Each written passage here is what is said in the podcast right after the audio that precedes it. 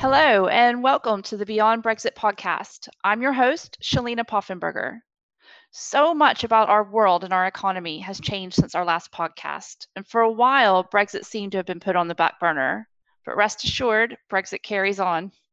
At this midpoint in the transition period, three themes have emerged that dominate the challenge for business the operational and regulatory processes of moving goods, moving people, and moving data across our borders. Joining me remotely today are Caroline Turnbull Hall, who will bring us up to speed on the trade negotiations, Andrea Als, who will discuss the new immigration system, and Matthew Clark, who will help unpack the complexities of moving goods across our borders.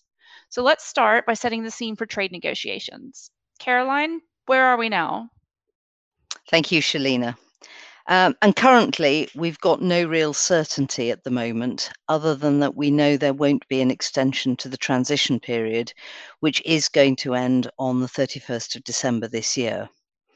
And we also know that as things stand at the moment, the UK hasn't walked away from the negotiations. In relation to that point, you might remember back in February, the UK indicated that if sufficient progress hadn't been made by the end of June, it would move its focus away from the negotiations and start looking at domestic preparations for the end of transition. Well, we're now past the end of June. The two sides have engaged in reinvigorated negotiations, and so that particular cliff edge has passed. But actually, other than that, there's little certainty from the negotiations. We had the first phase, which started in March and ran until June, and that went as far as it could without any political intervention. The Prime Minister and the leaders of the EU institutions met in mid June, and they decided that the negotiations needed renewed impetus. And as a result of that, we started the second phase of negotiations on the 29th of June. This is going to involve weekly face to face sessions, as long as it's possible, until the end of July, and the aim is that we get agreement in late August or early September. That all sounds really positive, Caroline, and I can't help thinking that August and September are not that far off. Will it be the case that we'll have more clarity as the summer progresses? I think you're right. It is very positive, but I suspect that we'll have little, if any, real certainty over the summer. There are statements after every round of negotiations, but to date, those have been somewhat Delphic. They refer variously and vaguely to constructive talks or to the totemic differences between the parties. We might find we're able to judge the mood of the negotiations better from the weekly statements that we're expecting over the next few weeks, especially if either side makes significant concessions. But the EU adopts the principle of parallelism, which means that nothing's agreed until it's all agreed. And because of that, we might be waiting well into the autumn for some of the certainty that businesses are looking for. And of course, it's really important to remember that a trade deal with the EU is not a certainty. Um, both sides will need a trade deal, particularly in the light of the recovery from COVID 19, but it's not guaranteed, and we could find that we reach the end of the year with no trade deal having been agreed. And Caroline, help me understand these negotiations concern only trade with the EU. What about negotiations with the rest of the world? Well, now that the UK has left the EU, although we are still in the transition phase, the UK can negotiate free trade agreements in its own right. Some of the agreements to which the UK was a party as a member of the EU have been rolled over, so there will be some in place come the 1st of January next year. But there are some major trading partners with whom the EU doesn't have an agreement, or where there's a feeling that the terms could be improved on. And the UK has started on an ambitious programme of negotiations, currently talking to the US, Japan, Australia, and New Zealand. They're also looking to finalise a financial services agreement with Switzerland and we expect that negotiations will be announced with Canada in due course. And finally, the UK has announced that it will seek accession to the Comprehensive and Progressive Agreement for Trans Pacific Partnership. So there is a lot of activity in the rest of the world negotiations. Which agreements do we expect to be signed first? I mean, we know the US, of course, has been very vocal about a trade deal. How, how likely is that? Well, we've heard a lot about the pressure to agree the deal with the US before the presidential election in early November. Um, I think that might be overambitious. Uh, typically, trade negotiations can take a number of years to agree. Interestingly, we heard that Japan is looking to conclude its agreement with the UK in a record six weeks. Um, and that's in, in order to enable the Japanese parliament to ratify the agreement in the autumn and for the deal to apply from the 1st of January. Uh, but it, it's hard to tell whether we'll be able to achieve it in that time. Well, the path to a trade deal or, or not a trade deal um, seems somewhat straightforward enough, um, timescales notwithstanding. But there's one area where this becomes really very complicated, isn't there? Yes, that's that's right. Because the negotiations isn't the only thing that has to be dealt with at the moment. Uh, we've also got the implementation of the withdrawal agreement, which is dealt with separately. And probably the most important and potentially most difficult element of the withdrawal agreement is the implementation of the Northern Ireland Protocol. And that needs to be in place by the end of this year, whether or not we agree a trade deal. We've had very little clarity as to how the protocol will be implemented.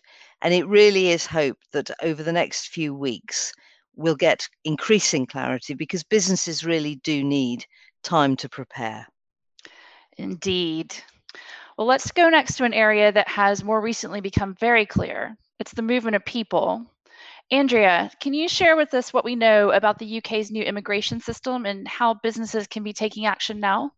Thanks, Shalena. There is a year left for EU nationals who are in the UK to apply to the settlement scheme, this is really important as being able to work, rent, and open a bank account will be impacted if the application is not submitted before the deadline, which ends on the 30th of June 2021. Therefore, it is really vital to do this, and businesses need to continue to remind their employees to register with the scheme. In terms of certainty for business going forward, there are three areas. Um, the position with your sponsor license, reviewing processes and policies, and what is next for business travel in light of Brexit and COVID 19. As you know, in January 2021, the UK immigration system will undergo the biggest shake-up we've seen in a generation. All EU nationals arriving after 11 pm on the 31st of December will need to obtain a work permit before they enter the UK to work. For taking each area in turn, businesses should um, obtain a sponsor license if they don't already hold one. As I mentioned before, from January, businesses based in the UK that hire EU nationals will need to obtain a sponsor license from the government by submitting an application to the Home Office. It can take some time for the application to be considered. Therefore, any business wishing to apply for a license should do so as soon as possible. And we're seeing that the majority of UK businesses are taking action on this point now. If you already have a license, then you should check the expiry date as you may need to renew this year because it is the anniversary of the points based system, which was introduced in 2008. And the license is valid for four years. So this year is a key renewal point. Having a license will ensure that you can continue to hire EU nationals and remain attractive to potential EU candidates going forward. You mentioned that businesses should review their current processes and policies. Can you tell us a bit more about what you mean by that? So, this is the second area of focus, which is to undertake a review of your current processes and policies. Um, so, having a license brings with it many responsibilities, and these include tracking expiry dates, reporting changes to your migrant circumstances, and holding the correct documents on file, to name a few. Before January, you should review your HR policies and processes to ensure that you can meet these responsibilities. Where necessary, new processes must be implemented. Also, a reminder that you will need to review your employment contracts as well to include relevant sections around the right to work and having a time limited visa, as follow up right to work checks may be necessary for this population in order for you to remain compliant. we have a quick Are You Ready online test, which will provide you with insight into your business's preparedness for the upcoming post Brexit landscape. Andrea, what about business travel? It's come to a grinding halt during the COVID pandemic, but we do expect it'll return. So, what do business travelers need to know about traveling for work post Brexit?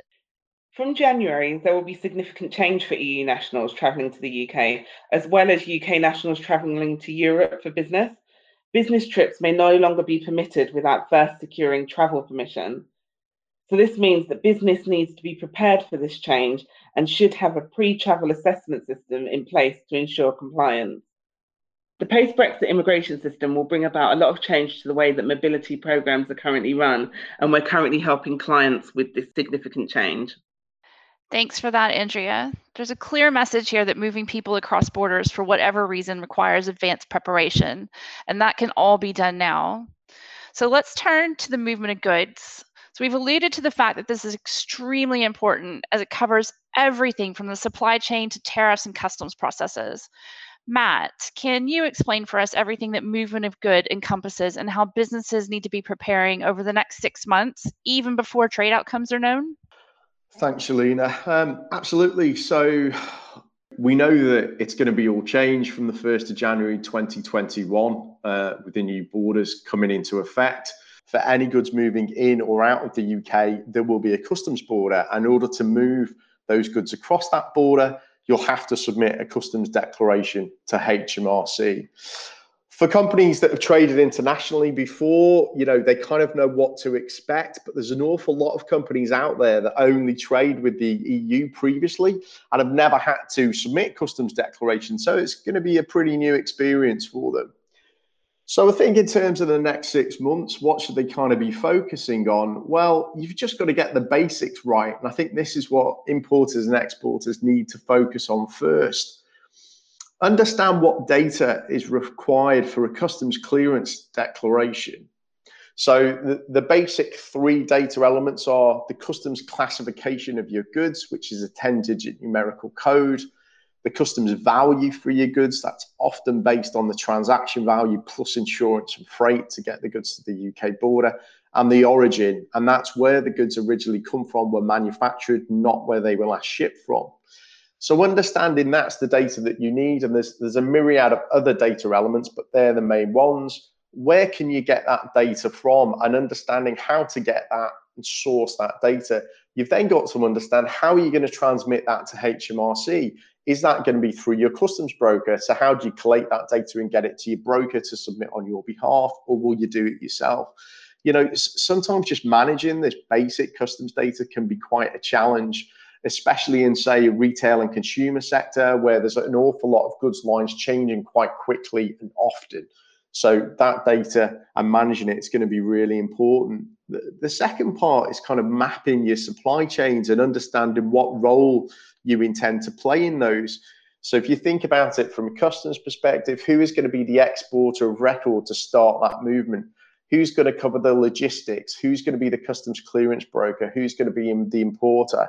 and understanding which of the parties in your current transactions can play each of those roles because some of them are dependent on where you're physically located and established on whether you can be an exporter or an importer. So there's quite a lot of work to do on that. I mean, what one particular area I think is quite tricky for people to, to, to get right is the mechanics of internet sales. If you offer goods and then you ship them to individuals, we've been working with a lot of people that use e-commerce methods to actually sell their goods to understand whether their shipment models will still be feasible post Brexit.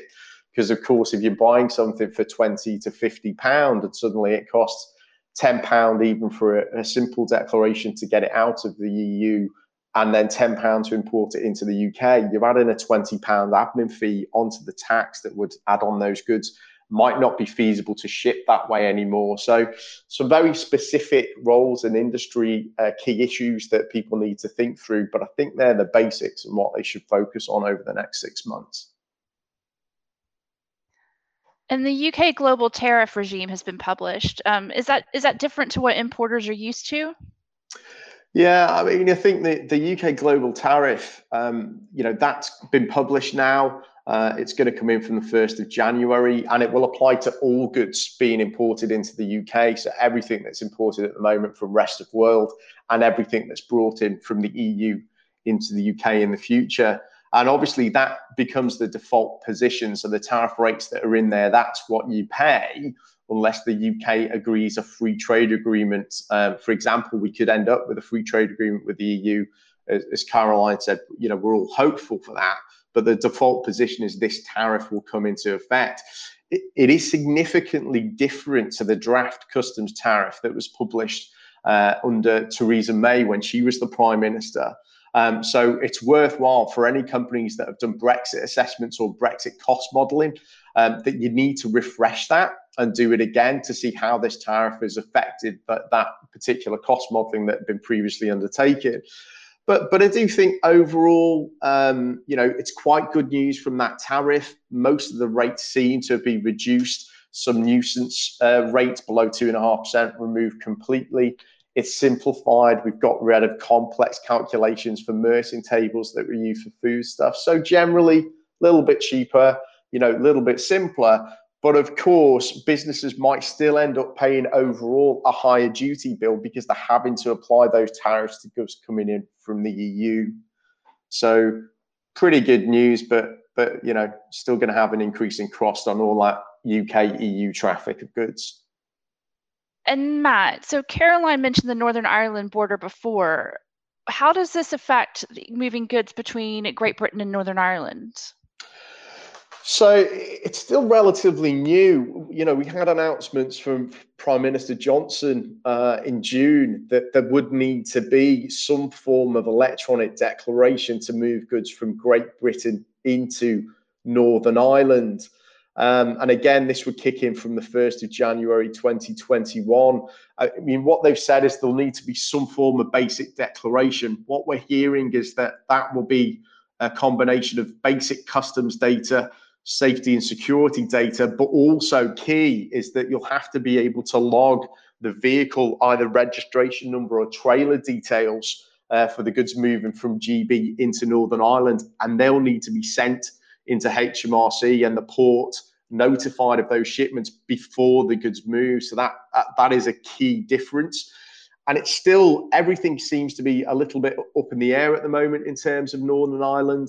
Uh, we're getting a flurry of different statements come out. There's been an awful lot of different articles um, put out in the press speculating how this system could work, but we're still waiting for clarity on that.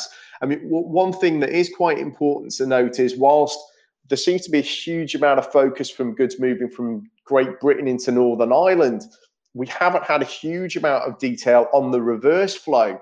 So goods going from Northern Ireland into the UK will be treated as UK goods. But, but what about goods that originate in the Republic of Ireland that then maybe transit through Northern Ireland to get into Great Britain?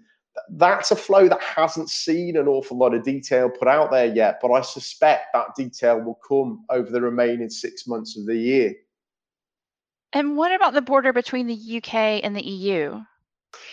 Yeah, so again, this is this is quite new. I appreciate like a lot of people are thinking there's a lot hitting them at once uh, in terms of publications from the UK government. We've we've now had some detail on that, and it will be a phased border implementation plan. And actually, I think this is a good idea because it eases the impact on the business from day one for the first six months of 2021.